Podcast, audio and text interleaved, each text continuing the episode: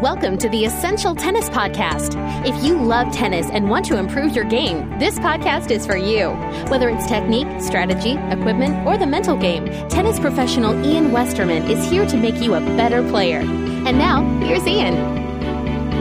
Hi, and welcome to the Essential Tennis Podcast, your place for free, expert tennis instruction that can truly help you improve your game.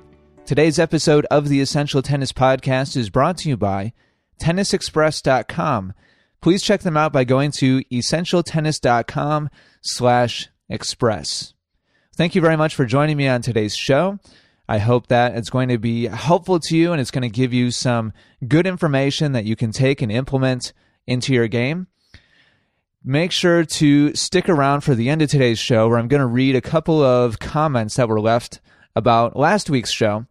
And remember that if you'd like to leave me some feedback about each individual episode of the podcast, simply go to essentialtennis.com slash podcast and you can leave your comments or follow up questions there. All right, let's go ahead and get down to business. Sit back, relax, and get ready for some great tennis instruction.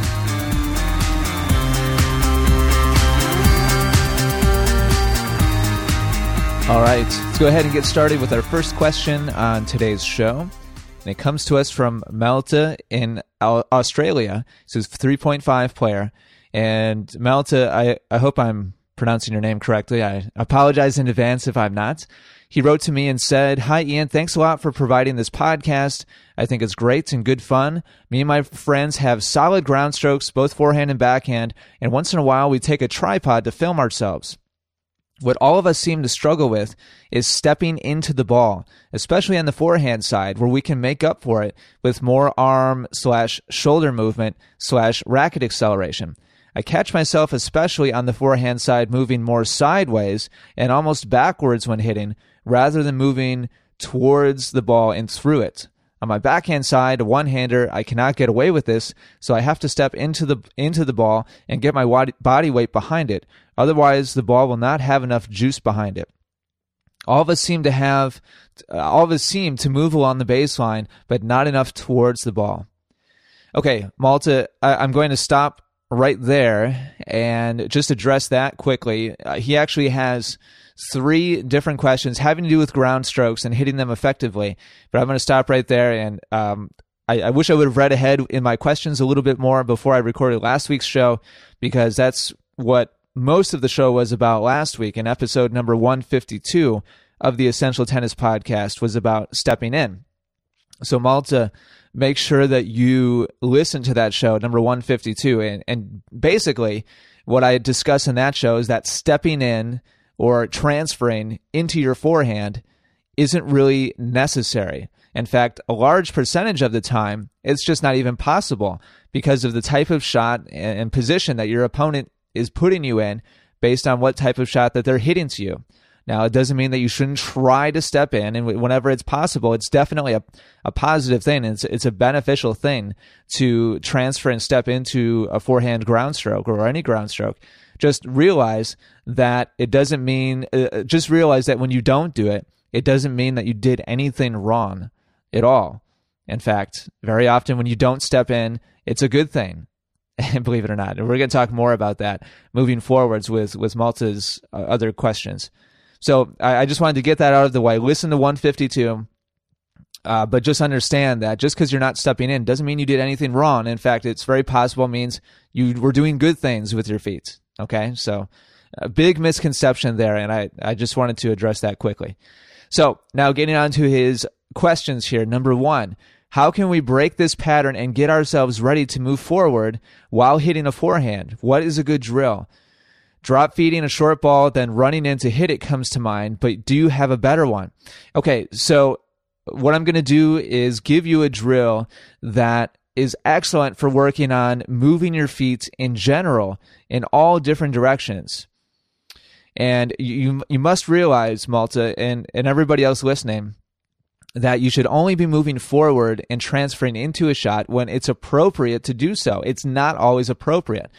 And in order to to uh, kind of flesh that out, I, I want to mention that you you need to understand that there's three different phases of play in tennis: defensive, neutral, and offensive.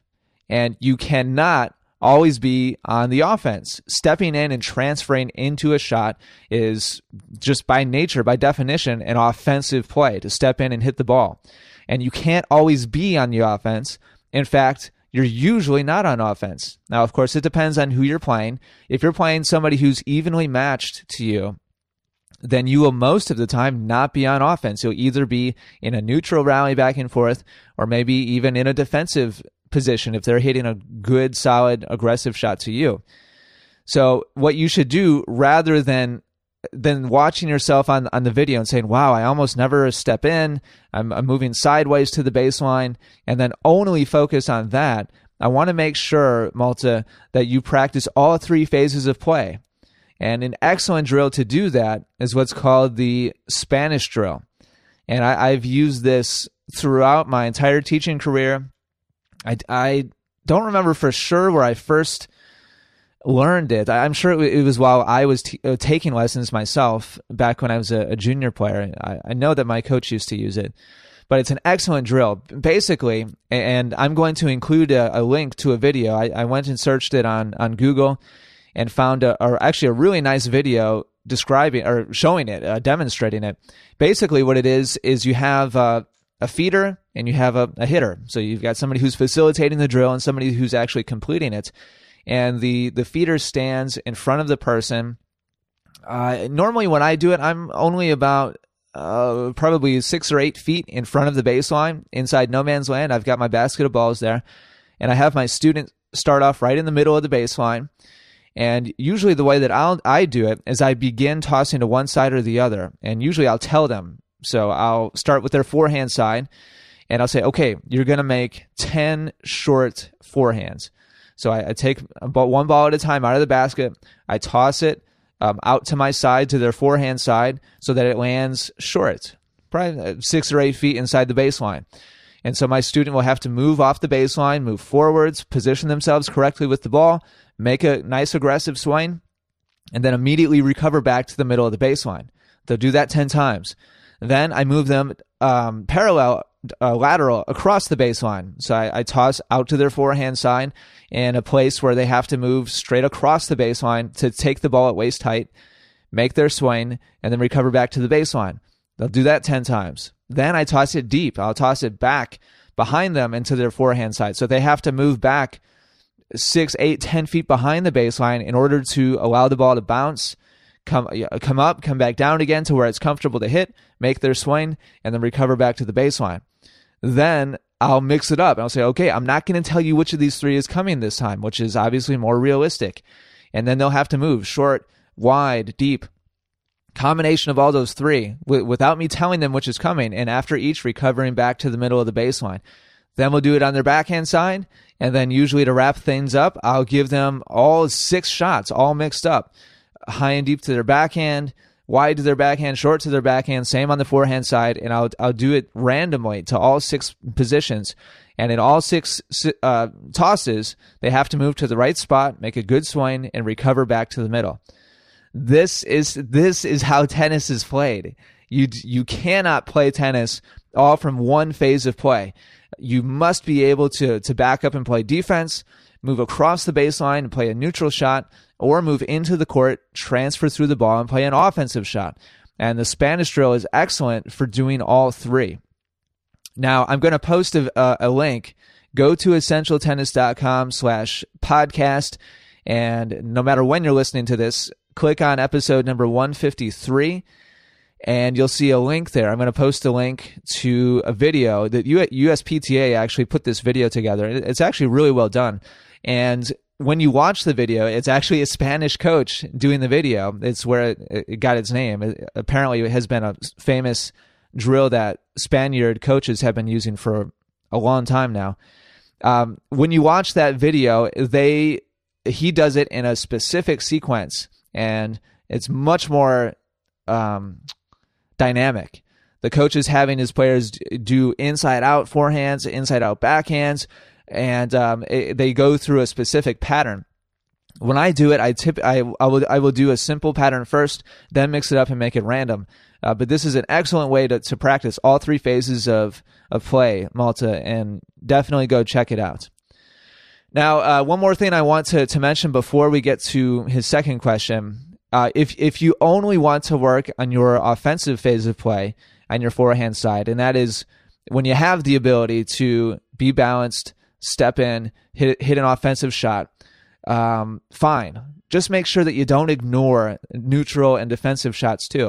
And if you want to work on the short ones, um, start off with just having somebody feed short balls over and over. Practice moving into the court, transferring your weight, making an aggressive shot. And you can make this into a competitive game as well, where one side feeds the ball short on purpose, the other side moves in and attacks, and then play out the point.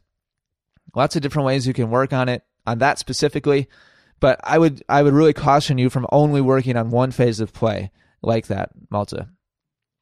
Okay, moving on now to his second question. He says the footage shows clearly that all of us have a tendency to wait for the ball to come to us rather than closing in on the ball and hitting earlier. How can we break this pattern? Okay. And, Malta, in all three of your, your topics and questions here today, I'm going to be talking about and uncovering a misconception and something that recreational players very often think is true, but it's really not. Especially for a player like yourself who is kind of right in the middle of the road. You're not a beginner. You're, I, I'm assuming that you're um, NTRP level, he he puts himself down as a three five. Assuming that's accurate, you're definitely not a beginner. You've been playing a while. You've you've got some skills. However, on the other hand, you're definitely not an advanced player either. Now, keeping that in mind, this is what you should be doing most of the time: is letting the ball come to you. What you're describing, uh, closing in and taking the ball early. Uh, I assume you mean by that taking the ball on the rise. So, taking the ball uh, early, meaning early after it's bounced. And you will see professional players do this often. They will move in close to the baseline, kind of crowd the baseline, and take the ball right off the bounce as it comes from their opponent's racket and hits on their side of the court. And they'll immediately rebound it back, very often taking a full swing and taking a shot that I kind of should put them in a defensive position because it's very, very deep in the courts, but they turn it right back into offense um, back at their back at their opponents. Now, taking the ball on the rise is great, but I have two problems with it for the recreational player. Number one, a large percentage of the time, it's just simply not possible at all.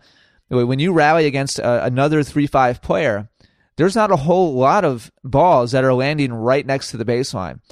And those are the ones where it makes the most amount of sense to take it early and right on the rise instead of backing way up and allowing it to come to you. Um, so that's number one. Uh, when the ball lands, for example, if you're in a rally back and forth and the ball lands on the service line, you can't take it early right off the bounce. Now you could take it earlier if it lands on the service line. You can move forwards a step or two inside the baseline and take it uh, a little bit earlier. But your number one priority is to hit the ball where it's comfortable and that's right around waist height.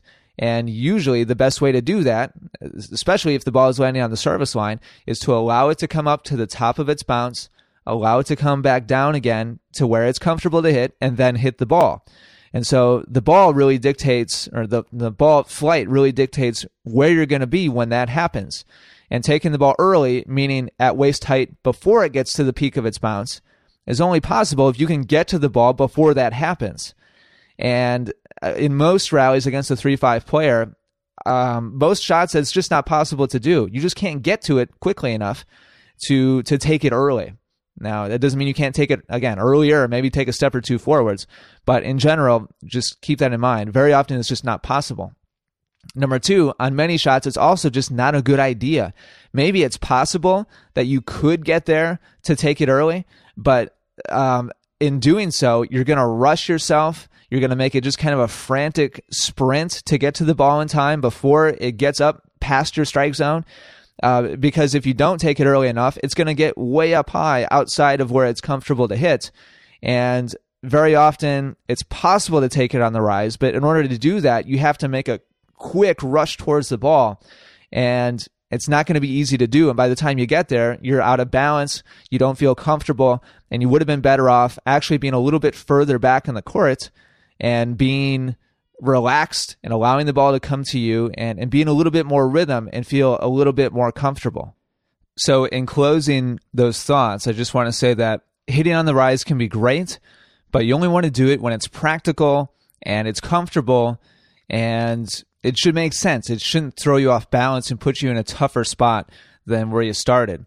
The rest of the time, you should allow the ball to come up, come back down again, and then make contact.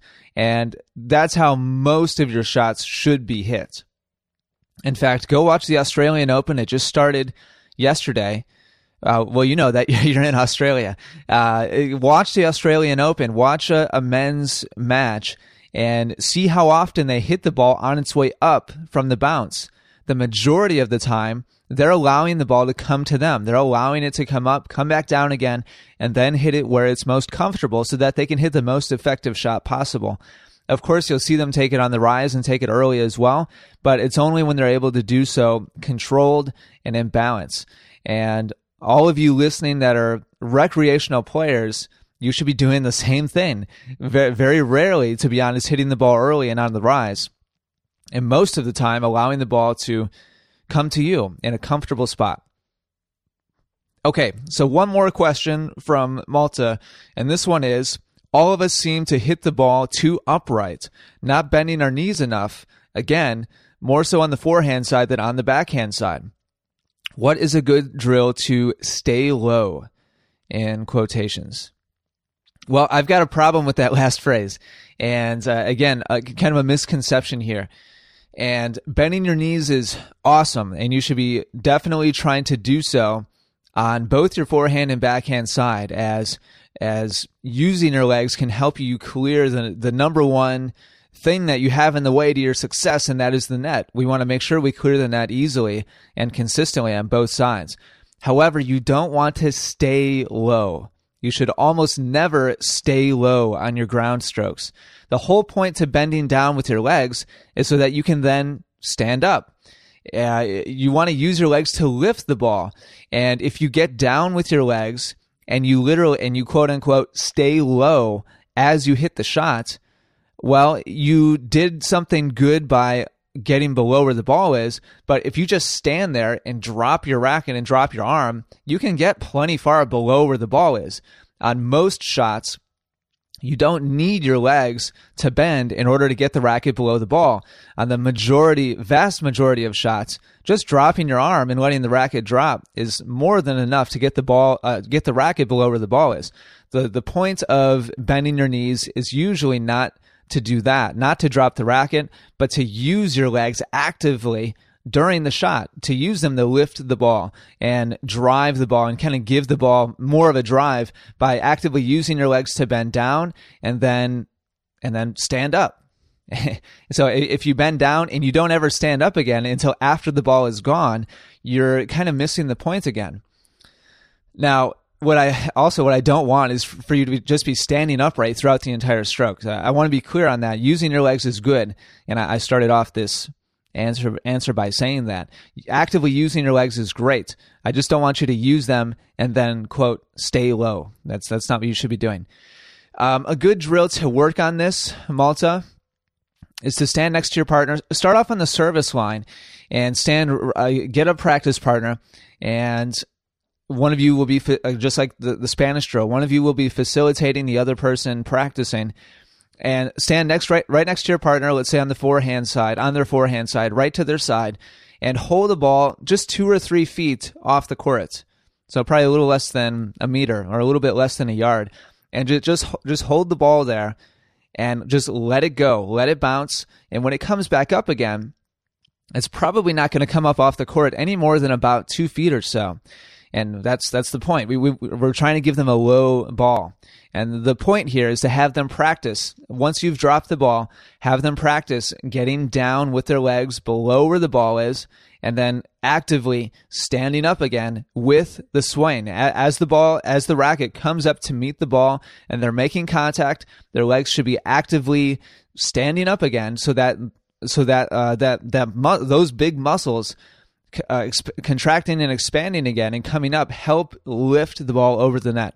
And that's why we're doing this from the service line, is we want to put the person who's practicing close to the net so that you really have to get underneath it and we're putting the ball low so that they really have to get below the ball and really stand up nice and strong to, to get under the ball, lift it, and you should still be able to keep the ball in play by creating topspin and having a curve back down into the court again. Now, uh, one progression to this drill would be to have them then start in no man's land or even back on the baseline and drop the ball again just from a stationary position um, drop it from a little bit higher this time so that they're able to, to have enough time to get to it. Uh, but have them practice doing the same thing while on the move. So maybe this time drop it from like shoulder height, maybe four or five feet uh, up up off the court.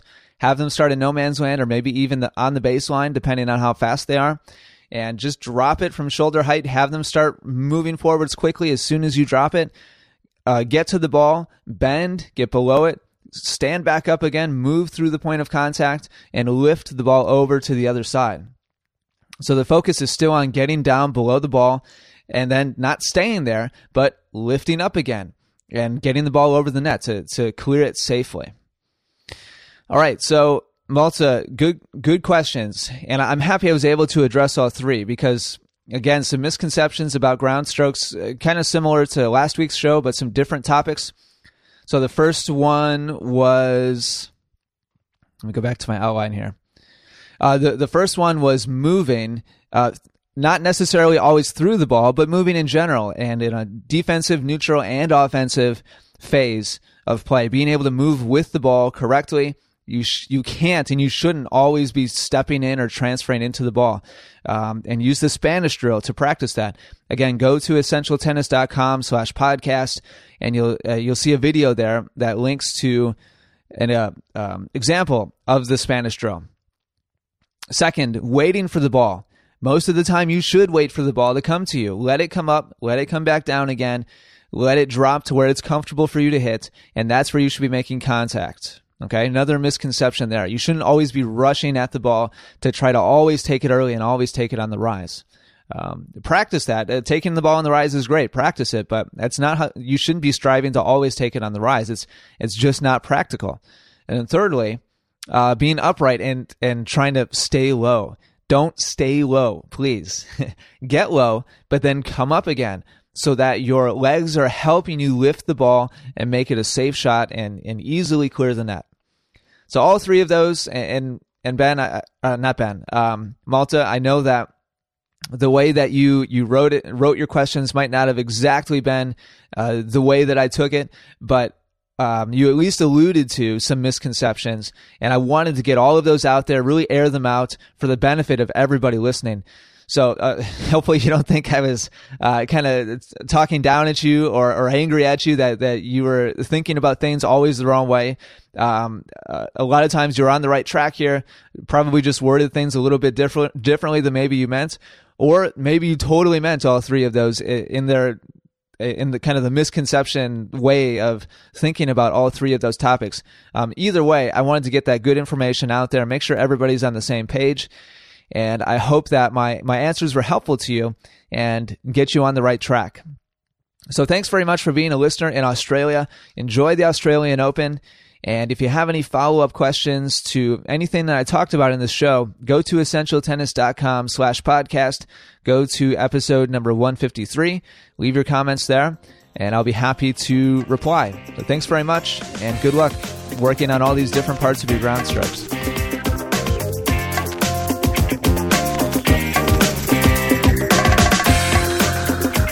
Right, that does it for episode number 153 of the Essential Tennis Podcast. Going to cut the Q&A section a little bit short because I want to make sure that we get to some comments from last week's show. And if I tried to answer a, a whole nother question here, we'd easily be going past 40 minutes on this this week's show. So we're just going to leave it there with the Q&A with Malta's uh, questions and I want to read some read some comments that some people left about last week's show, the uh, forehand misconception show. First of all, from Dave, He wrote and said, I think that there is some or medium weight transfer at the pro level because they load on the inside of the back foot, which facilitates some forward weight transfer, even though it may not appear as obvious as the step forward onto the front foot. I also think that the pros can get away with less or no forward weight transfer because of the speed and weight of the oncoming shot at a 3.5 to 4.0 level, you get a lot of slow balls and a lot of fast balls with no weight behind them. And in my opinion, the weight transfer is essential to generate pace. Well, Dave, uh, yeah, some things I agree with in there, and uh, at least one thing that I don't always agree with. Um, I do agree that even when the pros don't physically take a step forward into the courts, they are still transferring momentum and weight into the shot. It might not be super obvious, and they might not physically move three feet forward as they make contact, but the the transfer from inside foot to outside foot definitely transfers transfers at least some weight into the shot. And I I'm pretty sure I actually said that in in last week's show. So I agree with that. I also think it's a really good point that you brought up the, the fact that the ball is already moving really fast at the professional level most of the time. And that's actually a really good point. When, when the ball already has a lot of momentum to it, it takes less of your own to hit it back at an aggressive pace. And during a, you know, a 3.0 level rally back and forth, there's not a lot of speed on the ball already. So to hit aggressively, you, it takes a little bit more of your own energy to make the ball come off your racket aggressively. Uh, when when the ball is already moving quickly and you meet it with your racket, it comes off more quickly. So so that's a good point. Um, that being said, the last part, uh, the the one part that I don't always agree with is uh, you said, in my opinion, the weight transfer is essential to generate pace at a three five or a four level when you get a lot of slow balls. I don't agree with that. If the player's technique is is good enough to accelerate the racket, it's not essential. Now, that doesn't mean that it can't be beneficial. It can help. And I, I said that in last week's show. It's not that I'm saying that transferring your weight is bad and it doesn't help and it's no good. Uh, but I, I, just wanted to point out that technique is much more important. It's much more essential than transferring weight. I was watching Monfils last night. Um, I need to find out if he won, by the way. Uh, I know that he won the third set after being behind. Anyway, and I, I was uh, I was I was actually watching this. I, I, had this in mind while I was watching him and his uh, opponents, uh, Dutchman, uh, De Bakker, I, I think, or, or, something like that. I probably mispronounced that badly. Uh, but I was watching on on one specific shot. Uh, Monfils' opponents hit him a weak shot right in the middle of the court, no pace to it, and Monfils moved moved up to it quickly hit from an open stance, didn't step in, didn't transfer forwards, and, and hit a winner. Now, obviously, he's a world class athlete and he's a beast of an athlete. Uh, so, so he can do that. However, I don't think that recreational players are are, are unable to do that either. Um, stepping in could have helped Monfils get get more pace and hit a more aggressive shot, but it wasn't necessary. He obviously has great swing technique, and I think rec players should should learn that, should learn how to use their upper body to really accelerate the racket, be relaxed, create racket head speed, and, and be able to put the ball away. Not to say that transferring your weight and stepping in is a bad thing, but just want to point that out. It's not essential to generate pace. I'll, leave it at that. Okay, and next up uh, from Steve. After listening to your podcast, I checked out YouTube for some old timer games, Laver versus Connors, Newcombe versus Rosewall, etc. It was mostly a serve and volley game, so there were very few baseline rallies that you could examine closely. Per set, I estimate that I saw maybe one or two strokes that was a classic closed stance. Weight transfer forehand. Jimmy Connors was hitting these classic strokes as an approach shot when he rushed the net the kind of step in and transfer forwards. I guess the forehand uh, I'm sorry, I guess the forward momentum is useful if you are going to the net. Absolutely. However, most of the time, they just went with the flow, striking the ball on the fly, rushing the net, hitting half volleys, and even a few times uh, hit an open stance forehand. As with today's pros, Federer and Nadal included, there are no quote unquote classic or quote unquote perfect forehands. Every stroke is slightly off adapting to the situation. Everyone should keep in mind to be flexible and adapt and not try to hit an open stance forehand every single time just because they were taught this and it's the way it should be done. Yeah, Steve, I, I, think that sums it up really, really well. There's different situations every time you get the ball. And if you try to take a cookie cutter stroke, you know, in this stance and in this follow through, in this balance, and do it every single time and try to make it fit into every single situation, you're just going to feel awkward and off balance a lot because your the shot your opponent hits to you has a, lot to do with what you're able to do with the ball and what you're able to do with your body. And so I, I think that's really interesting that you went back, watched some of uh, kind of old school players and old school matches, and saw kind of the same thing that today's players are doing, professional players are doing. Just kind of going with the flow, taking it as it comes, not always doing the same stance and the same stroke, uh, but just doing what they had to do to hit a good shot back. And that's a lot of what goes into being a high level player is being able to adapt and just do the best you can with what you're given. So, Steve, thanks for your, your comments there. And lastly, from Penelope, I've always struggled with my forehand and often feel like I'm thinking about 10 things while hitting the stroke, whereas my backhand has always been more solid and natural. I found this podcast very helpful in getting me to focus on what the main ingredients are. That's awesome, Penelope. And don't feel badly about that. For most people, it's the opposite. Their backhand, they're having to think, at least for me, it is, and for most students that I work with, it is their their backhand. They have to think about it. It's not as natural. It doesn't just happen as as fluidly. Uh, there there kind of feels like there has to be more thought about the technique.